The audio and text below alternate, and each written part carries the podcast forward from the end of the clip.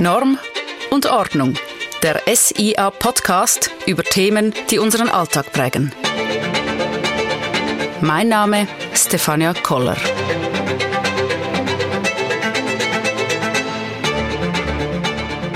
Heute spreche ich mit Loren Kröpfli, Roger Welchli und Fabio Canetsch über Geld, Preise und die Teuerungsnormen SIA 122 bis 126. Ein Themenfeld, das die Baubranche zurzeit ziemlich stark beschäftigt. Und obwohl dem so ist, stehe ich persönlich auf dünnem Eis. Denn ich glaube, dass wir uns thematisch noch nie so weit von meinem Berufsalltag entfernt haben. Entsprechend divers sind die Berufsprofile meiner Gäste.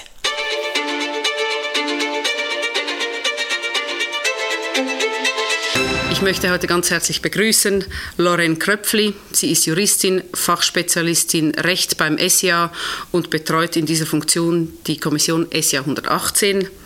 Roger Welchli. Er ist Bau- und Wirtschaftsingenieur mit eigener Baumanagementfirma und Präsident der Teuerungskommissionen. Und Fabio Canetsch, Ökonom und freischaffender Journalist und Moderator. Bevor wir uns in Details verlieren, möchte ich mich dem Thema gern auf einer allgemeinen Ebene annähern, um zu verstehen, welche Mechanismen hier am Werk sind, welche Entwicklungen Einfluss auf die Preise im Bausektor haben und welche nicht, auch wenn es auf den ersten Blick vielleicht so scheint. Fabio, du setzt dich in deinem Berufsalltag intensiv mit Geldfragen auseinander. Kannst du uns die volkswirtschaftliche Allgemeinlage ganz kurz erläutern? Ja, das stimmt. Ich äh, beschäftige mich eigentlich fast ausschließlich mit Geld, mit Geldpolitik ganz konkret. Ich habe einen Geldpolitik-Podcast, wo ich nur über dieses Thema rede, der heißt Geldcast. Und da geht es immer auch mal wieder um, um Teuerung. Mit Teuerung meint man eigentlich das allgemeine Ansteigen der Preise in einer Volkswirtschaft. Also da spricht man von steigenden Preisen im Mikro, im Coop oder eben auch in der Bauwirtschaft. Und wenn das alles gemeinsam steigt, dann spricht man von Inflation. Und die Inflation, die ist jetzt ein großes Thema, weil diese Krise durch ist. In der Krise ist die Inflation meist tief. Die Preise, die steigen nicht so, weil sich alle Firmen zurückhalten mit Preissteigerungen in einer Krise. Und jetzt ist diese Krise durch und man hat auch ein bisschen Angst, dass jetzt diese Preise stark steigen könnten, weil alle so viel gespart haben während Corona, weil es gar nicht anders ging. Und jetzt halt fünfmal in der Woche statt nur zweimal pro Woche ins Restaurant gehen und dann haben die Restaurantbesitzerinnen Freude, da gehen die Preise hoch. Das ist, das ist ein bisschen die Grundangst und das wird auch gespiegelt in den Daten, die wir aktuell sehen. In den USA ist die Inflation auf 4,9 Prozent geklettert. Das sind die neuesten Zahlen, die jetzt rausgekommen sind. Hat äh, gewisse Spezialeffekte dahinter. Das wird sehr wahrscheinlich wieder runtergehen und dann, was dann in einem Jahr oder zwei passieren wird auf der Teuerungsfront, da sind wir alle gespannt darauf. Ich denke nicht allzu viel, andere denken, da kommt noch was. Du bist jetzt schon einen Schritt nach der Krise und wenn du Krise sagst, dann meinst du die ähm, Corona-Krise natürlich. Wir haben ja noch ein paar andere Krisen, die wir bewältigen müssen zurzeit global. Ich möchte noch mal kurz einen Schritt zurückgehen. Was, äh, was ist denn während der Krise passiert? Also was hat diese Krise aus wirtschaftlicher Sicht genau, welche Mechanismen sind da äh, in Gang gesetzt worden? Also ich denke, wir haben ja das ja alle mitbekommen in den täglichen Nachrichten, dass man über Dinge gesprochen hat wie ähm, Kurzarbeit, Erwerbsersatz und Notkredit und so weiter und so fort. Also irgendwas ist da passiert. Kannst du das kurz vielleicht noch so einfach erläutern. Ja, irgendwas ist passiert, Corona ist passiert. Das, äh, Richtig. Äh, das, äh, irgendwie hat man reagiert. Irgendwie hat man reagiert darauf. Eine ganz spezielle Wirtschaftskrise, eine, die, die wir so eigentlich gar nicht kannten. Und ich kann mich erinnern, ganz an den Anfang dieser Corona-Krise, das war im, im Februar oder März 2020, da war ich im Zug nach Zürich, von Bern nach Zürich, wo ich wohne, nach, äh, von Bern, wo ich wohne, nach Zürich zum Arbeiten und da war ich mit einem Typen drin, ein Freund von mir, der arbeitet bei der Nationalbank. Und die große Frage, die wir uns gestellt haben, was passiert jetzt eigentlich? Die Nachfrage bricht ein, weil niemand mehr ins Restaurant kann, weil niemand mehr Ferien buchen kann.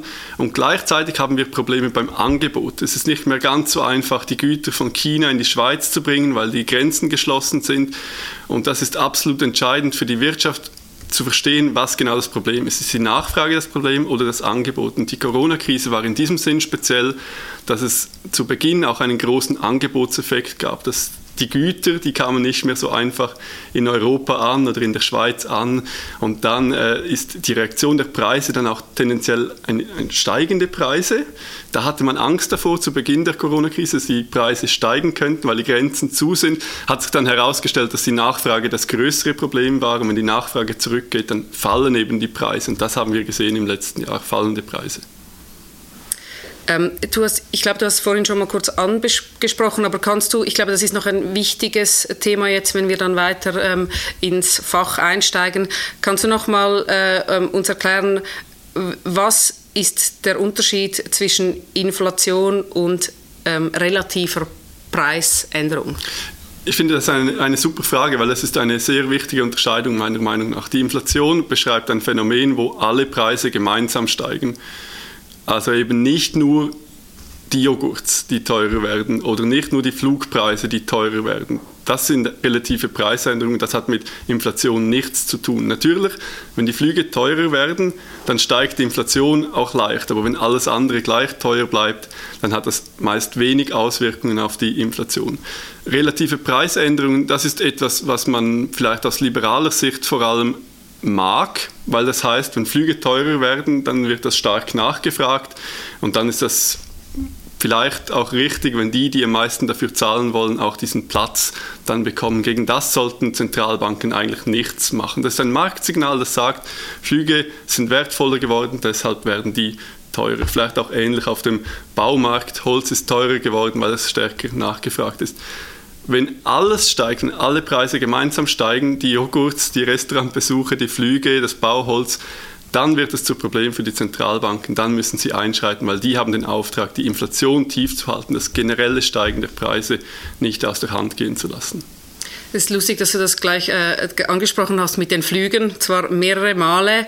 Ähm, ich habe heute äh, nachgelesen in Bezug auf die Baubranche, dass es zum Beispiel auch bei Dämmstoffen Lieferengpässe gibt, und zwar aus dem Grund, weil Dämmstoff zum Teil aus Abfallprodukt von Kerosin gewonnen wird und weil weniger geflogen wird, wird weniger Kerosin hergestellt und deshalb gibt es auch ja, da Lieferengpässe. Also nur eine kleine Randnotiz fand ich sehr äh, interessant und der Kopf hat mir dann auch schon gleich ein bisschen gebrummt, weil es irgendwie doch alles extrem kompliziert ist und alles mega ähm, zusammenhängt und man dann irgendwie vor lauter Bäumen den Wald nicht mehr sieht, wenn man sich da ins Thema reingibt. Also danke für diese Erläuterung. Ich denke, dass wir in dem Fall, in, in unserem Fall, im Fall der Baubranche, klar ähm, über äh, von relativen Preisänderungen sprechen müssen, die im Moment stattfinden Schulden relativ heftig und wenn ich dich richtig verstanden habe, auch wenn du die Inflation jetzt äh, nicht am Horizont siehst, oder? Ähm, äh, und wir es beim Bauen momentan, wie gesagt, eher mit relativen Preisänderungen zu tun haben,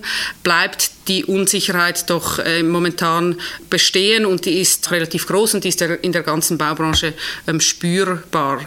Das Thema ist hochaktuell gerade weil Bauprojekte und damit auch Planer und Werkverträge oft äh, eine Laufzeit von vielen Jahren haben, da ist es ziemlich schwierig, über längere ähm, Laufzeit voraus ähm, zu sehen, gerade in solchen Zeiten, ähm, wie sich Kosten entwickeln werden. Und das ist eigentlich die große Herausforderung, mit der es die Bau Baubranche momentan zu tun hat. In Bezug auf die Entwicklung der Holzpreise kann man sagen, momentan, äh, was gestern galt, ist äh, morgen schon hinfällig. Roger, du als Präsident der Teuerungskommissionen, die Frage an dich, äh, wie kann in einer solchen Situation geplant werden?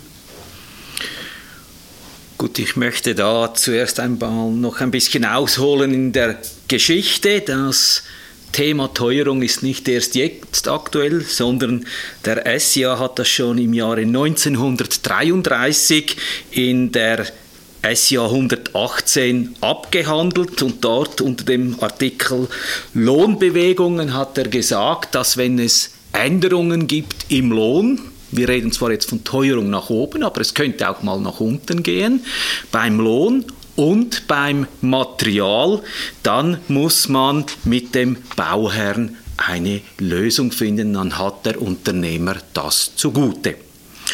Und dieser Passus hat sich eigentlich die ganze Zeit hindurch gehalten. Er ist ein bisschen anders formuliert worden und wir haben dann eine markante Schnittstelle erfahren, als die SIA 118 im Jahre 2013 revidiert worden ist.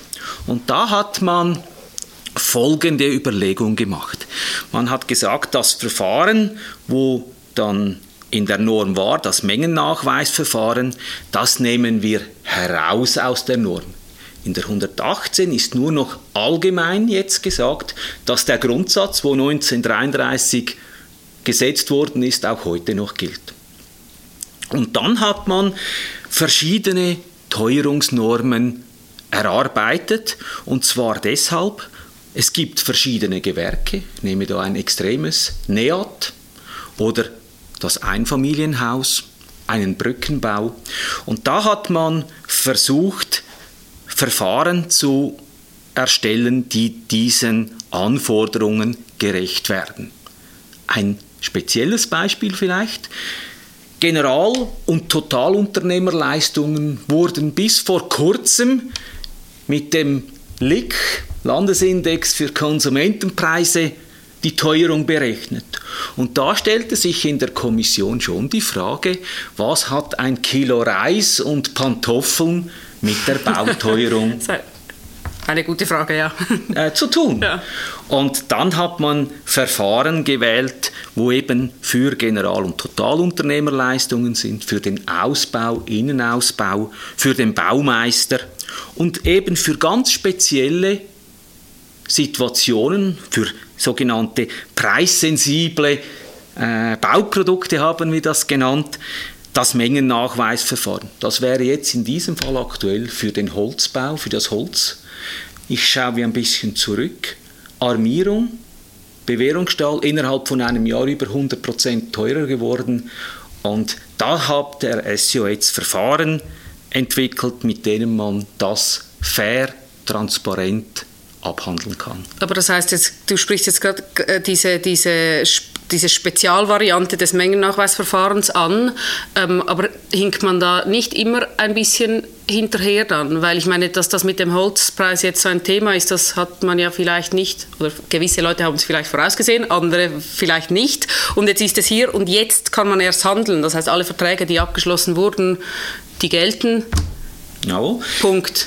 Äh, ist das, so, dass man so reagiert mit diesem? Nein, es ist natürlich äh, dann vom Fall zu Fall zu prüfen, was ist im Vertrag abgemacht worden. Also es gibt Verträge, da wird auf das Mengennachweisverfahren verwiesen, aber die Kommission sagt, wir möchten eigentlich die anderen Verfahren, äh, Gleitpreisformeln eben für den Ausbau oder Produktionskostenindex oder auch für die Planerleistungen, dass man das mit diesen Normenverfahren abrechnet. Und dann haben wir zwei Vorteile. Wir haben ein, das Mengengerüst ist richtig berücksichtigt und auf der Zeitachse ist es auch zur richtigen Zeit berücksichtigt. Also im Rohbau haben wir Armierung, Beton, das kommt am Anfang von einer Baute und im Innenausbau Türen, Küchen, das kommt am Schluss und das wird, kann mit diesen Verfahren berücksichtigt werden. Also ich wiederhole nochmals kurz, es gibt also eigentlich, es gibt fünf Normen und drei Varianten, wie man auf die Teuerung respektive auf Preisänderung reagieren kann. Also die Gleitpreisformel ist die erste Variante, die Produ die, der Produktionskostenindex die zweite und das Mengennachweisverfahren das dritte. Ich bin sicher, du hast jetzt eigentlich alles in deiner, Erläut in deiner Erläuterung schon ähm, ähm, erwähnt, aber kannst du mir vielleicht einfach noch mal ganz kurz in einem Satz jeweils erklären, ähm, wie sich die drei Varianten voneinander unterscheiden und was wo zum Einsatz kommt? Also der Produktionskostenindex das Verfahren nach SIA 123, das ist vorwiegend für die Baumeisterarbeiten vorgesehen. Ist eigentlich das einfachste Verfahren und wo in der Praxis sehr akzeptiert ist. Dann haben wir die Gleitpreisformeln, sei es jetzt für den Ausbau oder für General- und Totalunternehmerleistungen, also für Unternehmer. Das ist mit einem mit Index vom BS, Bundesamt für Statistik, äh, kann man das ebenfalls relativ einfach machen, ist einfach für andere Gewerke. Und dann für die Planerleistungen ebenfalls eine Gleitpreisformel, wo die Planerleistungen berücksichtigt, weil die Planer haben gesagt, hey, ihr macht nur Teuerungsnormen für die Unternehmer. Auch wir als Planer haben Teuerung. Dann haben wir gesagt, ja gut, wenn das der Wunsch ist, dann machen wir das auch. Und wenn diese drei Verfahren nicht anwendbar sind, weil das Objekt so speziell, so spezifisch ist, dann können, kann man das Mengennachweisverfahren nehmen. Aber das Mengennachweisverfahren sollte man nicht für ein ganzes Objekt nehmen, sondern nur für wirklich gewisse spezielle Materialien, Materialien. am Objekt. Genau. Okay. Ich glaube, ich habe es mehr oder weniger ähm, verstanden. Ähm, und wie funktioniert dann das genau, wenn ich ähm, eigentlich vor einem Werkvertrag sitze nach SJ 118, ähm, dann ist ja jetzt seit 2013 die Teuerungsfrage respektive dieses Risikothema da nicht mehr äh, abgedeckt im, im, im Vertrag. Ähm, wenn ich also nicht daran denke, diese Klausel in den Vertrag äh, einzubeziehen, ähm, wer, wer, wer, was passiert dann? Also ist es meine Verantwortung daran zu denken oder link, also schreibt man in die SJ 118 irgendwo eine Randnotiz und übrigens die SJ 122 gilt auch. Also die Rückfallebene ist in der 118 äh, formuliert, aber weit besser ist es natürlich, dass man das bei den Vertragsverhandlungen, wenn das möglich ist, oder dann noch besser in der Ausschreibung schon vorgibt, mit welchem Modell, dass man die Teuerung oder die Preisänderung infolge Teuerung abwickelt. So kann man lange Diskussionen und allenfalls auch Streitigkeiten einfach vermeiden. Der ESA stellt also gewisse Werkzeuge zur Verfügung, um mit diesem Thema umzugehen. Man muss es nur noch wissen und wissen, dass man sie anwenden muss. Ähm, ich glaube, das, es kann sein, dass das gewisse Leute in, der, in den letzten paar Jahren nicht gewusst haben. Ähm, deshalb nun äh, zu Lorraine werfen wir einen Blick in die Praxis. Du arbeitest als Juristin im Rechtsdienst des SIAs. Ähm, wie häufig wirst du denn aktuell mit Fragen aus dem Bereich Teuerung und Preissteigerung konfrontiert? Ja, sehr häufig. Ich habe mindestens eine Anfrage pro Woche aktuell. Die Unsicherheit in der Branche ist doch sehr gut spürbar. Ähm, und was, was gilt denn aus juristischer Sicht, ähm, wenn wenn, wenn, wenn diese Klausel, wenn die SJ 100, äh, 122 bis 126 nicht ähm, Teil des Vertrags äh, sind, wer hat die Preiserhöhung zu tragen, ähm, wenn keine dieser fünf Teuerungsnormen Teil des Werkvertrages sind? Ja, aus juristischer Sicht gilt der Grundsatz des Festpreisprinzips. Das bedeutet, wenn die Parteien einen Preis vereinbart haben, dann gilt dieser Preis für die gesamte Vertragsdauer. Das ist eigentlich der Grundsatz und das gilt auch für Einheitspreise sowie Globalpreise und Pauschalpreise. Also da, da gibt es nichts zu rütteln. Genau, das ist so. Oder wenn man etwas vereinbart hat, dann gilt das. Und es gibt auch keine gesetzlichen Ausnahmen oder irgendetwas, wie, dass man sich irgendwie helfen kann in dieser schwierigen Situation. Doch, es gibt immer gesetzliche Ausnahmen in der Zum Juristerei. Nein, aber es gibt ähm, der juristische Grundsatz auf Lateinisch, pacta sunt servanda, das klingt ähm, kompliziert. kompliziert, ja, aber eigentlich ist es gar nicht so kompliziert, denn die, dieser Grundsatz Grundsatz besagt, Verträge aus gültig zustande gekommenen Verträgen sind so zu erfüllen, wie sie vereinbart worden sind. Also eigentlich genau das, was ich gesagt habe, oder? Der, der Preis ist fix und die Leistung ist fix. Und so muss es eigentlich auch während der gesamten Vertragsdauer bestehen. Und wir haben in der SJA-Norm 118 in Artikel 58 einen Grundsatz, wie auch in Artikel 373 Absatz 1 OR Dieser Artikel ist jedoch nur auf Werkverträge anwendbar, denn das ist der Artikel im Bereich des Werkvertragsrechts im OR. Und hier heißt es, wurde die Vergütung zum Voraus genau bestimmt, so ist der Unternehmer verpflichtet, das Werk um diese Summe fertigzustellen und darf keine Erhöhung fordern, selbst wenn mehr Arbeit oder größere Auslagen gehabt hat, als vorgesehen war. Mhm. Also auch hier erkennt man in der ähm, Gesetz gesetzlichen Grundlage im Werkvertragsrecht, der Preis, der ist fix. Mhm. Genau. Vielleicht da noch einen Einschub, das pflichte ich dir äh, bei, Loren, aber es gibt äh, den Fixpreis, äh, gibt es noch einen Paragraph, das ist der allgemeine Teuerungsgrundsatz haben wir den äh, bezeichnet, ist Artikel 64 und dort wird gesagt, wenn es aus Sicht eben, wie es Fabio erklärt hat, Teuerungssachen gibt, dann ist das geschuldet, außer bei der Pauschale. Ja, das ist vielleicht ein interessanter Punkt, um noch ein bisschen rauszuzoomen hier aus der, aus der Detaildiskussion diese Fixpreise, die kennen wir ja eigentlich auch aus unserem Alltag. Wir gehen immer davon aus, dass die Ferienreise ungefähr gleich viel kosten wird im nächsten Jahr und dann kann es uns egal sein, ob wir die schon im Oktober vorher buchen oder erst zwei Tage vor der Reise. Das, das ist so etwas, das uns dann nicht wahnsinnig stresst oder auch wenn wir ähm, wenn wir größere Anschaffungen machen wie ein Auto, wir überlegen uns nicht, ist das Auto im nächsten Jahr 5000 Franken günstiger, weil die Autos immer etwa stabile Preise haben.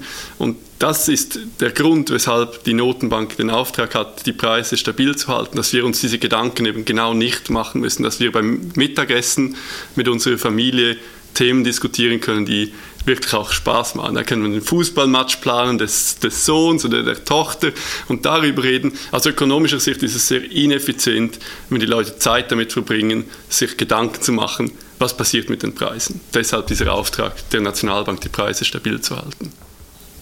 Jetzt nochmal zurück zu den ähm, gesetzlichen Ausnahmen. Du hast mir ja im Vorgespräch erzählt, äh, dass es äh, so etwas gibt wie außergewöhnliche Ereignisse. Das sind die, die Ausnahmen, die dann quasi wie das Geltende, was du vorher sehr schön erklärt hast, dann außer Gefecht setzen. Und jetzt könnte man ja meinen, ja, also diese Pandemie ist schon ein bisschen eine außergewöhnliche, ein außergewöhnliches Ereignis. So fühlen wir das zumindest ja irgendwie alle.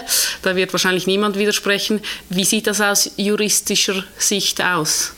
Ja, aus juristischer Sicht kann man hier keine klare Antwort geben, oder? Weil man kann sich auch die Frage stellen, was ist denn außerordentlich? Ist es die Erkrankung oder ist es, sind es die Maßnahmen des BAGs, oder? Aber es gibt schon gewisse Voraussetzungen, die gegeben sein müssen. Unter anderem müssen die außerordentlichen Umstände nach Vertragsabschluss entstehen. Also man kann nicht sagen, ich weiß jetzt von der Corona-Pandemie, ich schließe einen Vertrag ab. Und dann mit dem Argument kommen, ah ja, aber die Corona-Pandemie, äh, jetzt habe ich höhere Preise. Das geht nicht. Also die außerordentlichen Umstände müssen nach Vertragsabschluss entstehen. Das ist die Grundvoraussetzung. Und dann müssen diese außerordentlichen Umstände natürlich eine gewisse, einen gewissen Schwerengrad haben und sie müssen unvorhersehbar sein für die Parteien und selbstverständlich auch vom Parteiwillen ausgeschlossen. Aber die heikle Voraussetzung ist wahrscheinlich, wahrscheinlich eher die, ähm, die Voraussetzung der übermäßigen Erfüllungslast des Unternehmens oder sogar die Verhinderung der Arbeitsleistung. Oder? Da muss ein grobes Missverhältnis bestehen zwischen der Gesamtleistung des Unternehmers und der vertraglichen Gesamtvergütung. Und diese ist dann zu korrigieren, diese Gesamtvergütung. Das bedeutet praktisch, ähm, der Unternehmer hat eine gewisse Leistung zu erfüllen, gemäß Vertrag, und dann aufgrund der Preiserhöhung ist dann plötzlich die, der Preis deutlich höher. Und das muss in einem krassen Missverhältnis sein, dass man sagen kann, gut, das müsste man korrigieren aus juristischer Sicht. Aber diese Übermäßigkeit der Erschwerung, die darf nicht leichthin angenommen werden. Die Hürden sind sehr, sehr hoch. Also zum Beispiel, dass der Unternehmer in Konkurs gerät, ist kein Grund. Das ist eine subjektive Sache. Es muss aber eine objektive Sache sein, dass man sagen kann, doch, ähm, die Erfüllungslast ist zu übermäßig, dass man da etwas korrigieren muss, gerichtlich, von einem Richter oder von einer Richterin. Und das ist jetzt, wenn ich dich richtig verstehe, im Fall der Pandemie nicht der Fall. Das müsste im Einzelfall geprüft, geprüft, werden. Das kann man global nicht so sagen. Aber die, wie gesagt, die Hürde ist doch sehr hoch. Und ähm, Erkrankungen oder Katastrophen sind nichts, ähm, noch nie da gewesen gewesen, oder? Das ist, es gibt immer wieder ähm, Risiken und Gefahren und die muss man einfach in der, in, in der Kalkulation einberechnen. Deshalb ist es schwierig zu sagen, ob jetzt ob das global gesehen ist es nicht, kann, kann man keine pauschale Antwort geben. Das müsste im einzelnen Fall geprüft werden, aber grundsätzlich eher nicht. Mhm. Du bekommst sicher viele äh, Anrufe ähm, betreffend Holz weil das ist ja ein sehr äh, großes Thema im Moment. Wir haben jetzt ähm, leider keine Zeit, da groß darauf einzugehen, äh, warum das jetzt so in die Höhe geht mit dem Holzpreis, aber das ist ja in den Medien vielfach ähm, abgedeckt worden und ich nehme an, dass alle, die diesen Podcast hören, da einigermaßen auf dem Laufenden sind. Ähm, wie sieht es dann mit diesen Preisschwankungen aus? Was sagst du den Leuten, wenn sie die, dich anrufen und sagen, ähm, muss ich jetzt das alles selbst bezahlen? Kann ich das abwälzen? Oder? Ja, das ist doch eine häufige Frage, das stimmt. Ähm, auch Preisschwankungen sind nichts Außergewöhnliches. Also gerade bei den Baustahlpreisen handelt es sich um Materialpreise, äh, die bekanntermaßen großen Schwankungen unterliegen. Das ist eine Tatsache, die auch schon 1995 bestand. Und deshalb auch hier muss man sagen, die Preisschwankungen muss man einkalkulieren und diese kann man grundsätzlich nicht überwälzen. Und was kann man dann machen, wenn man in einer solchen Situation gelandet ist? Also das heißt, sich seinem Schicksal hinwerfen und halt einfach hinblättern, das Geld, oder? ich, ich sage den Leuten immer, sie sollen ähm, sich treffen und darüber sprechen und vielleicht gemeinsam eine Lösung finden, weil das ist eine Situation, die, die die allen betrifft, oder? Und grundsätzlich aus juristischer Sicht muss man sagen, doch, ähm, die Preiserhöhung kann man nicht überwälzen, aber aus politischer Sicht macht es mehr Sinn, sich zusammenzutreffen, gemeinsam eine Lösung zu finden und vielleicht kann man die Preiserhöhung ja teilen. Das sage ich jeweils den Leuten und sie, sie sind mit, mit diesem Vorschlag sind sie eigentlich meistens einverstanden. Das finde ich äh, wunderbar. Wer hätte es gedacht, dass ein bisschen miteinander sprechen, ein bisschen kom gute Kommunikation vielleicht manchmal die Lösung äh, so mancher äh, Probleme sein kann. Aber trotzdem eigentlich ähm, äh, ernüchternde Neuigkeiten für alle, die bei Vertragsabschluss vielleicht nicht so genau darauf geachtet haben, ähm, äh, was in Sachen Teuerung zu berücksichtigen ist. Jetzt vielleicht nochmal eine Verständnisfrage wenn eine Partei die richtige SIA 122 bis 126 gewählt hat, vielleicht jetzt gerade das Mengennachweisverfahren in Bezug auf Holz, sind sie dann gedeckt, die Preisschwankungen, die im Moment stattfinden? Also diese Leute rufen dich nicht an, Lorraine? Nein. Habe ich das richtig verstanden? Ja, also ganz allgemein gesagt, nicht nur 124 oder wenn man ein anderes Verfahren hat, wenn man es zum Vornherein festlegt, kann man vieles regeln. Und dann ist es, wenn es geregelt ist mit einem Verfahren, dann wird das auch periodengerecht abgedeckt. Das heißt, wir stehen vermutlich vor, einem großen, äh, vor einer großen Aufschwungsphase der SIA 122 bis 126, wenn ich mir das so äh, anhöre. Das, Siehst du das auch so? Das wird so sein und die das äh, abgemacht haben, die sind, werden glücklich sein, weil ich weiß jetzt nicht die neuesten Zahlen, weil der PKI, der kommt quartalsweise heraus, aber jetzt in den ersten zwei Quartalen, äh, beim nächsten, der herauskommt, wird man da einen Teuerungssprung äh, sehen und vor allem eben verursacht Holz oder auch Bleche. Du hast Dämmung angesprochen, das wird sich im nächsten Quartal in der Teuerungsberechnung in den Indizes vom Bundesamt für Statistik niederschlagen.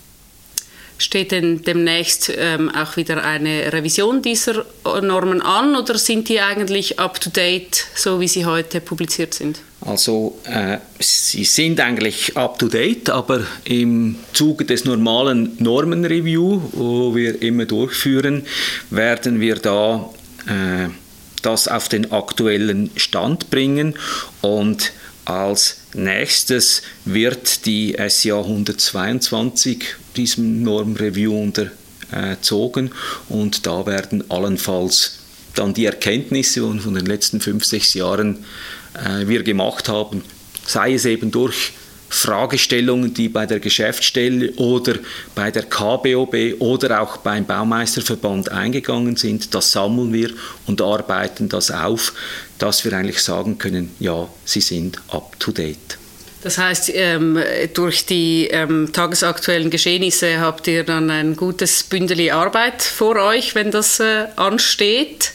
Ähm, ja, ich wünsche dann schon mal viel Erfolg für das und hoffe natürlich auch, dass die, die, diese Teuerungsnormen in Zukunft vielleicht ein bisschen an Bekanntheit gewinnen.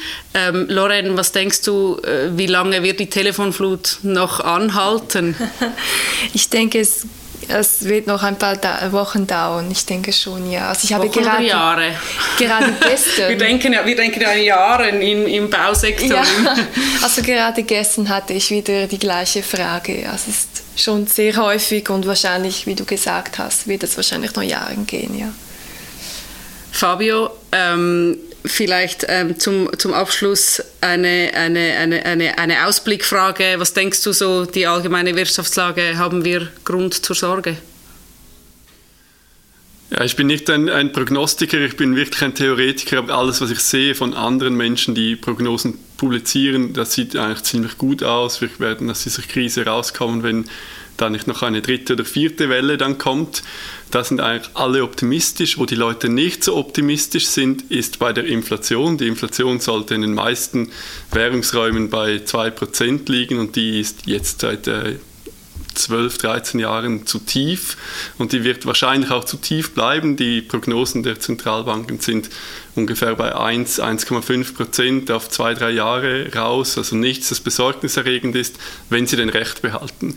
Wir werden sehen, Prognosen sind immer eine schwierige Sache, auch wenn sie Zentralbanken machen.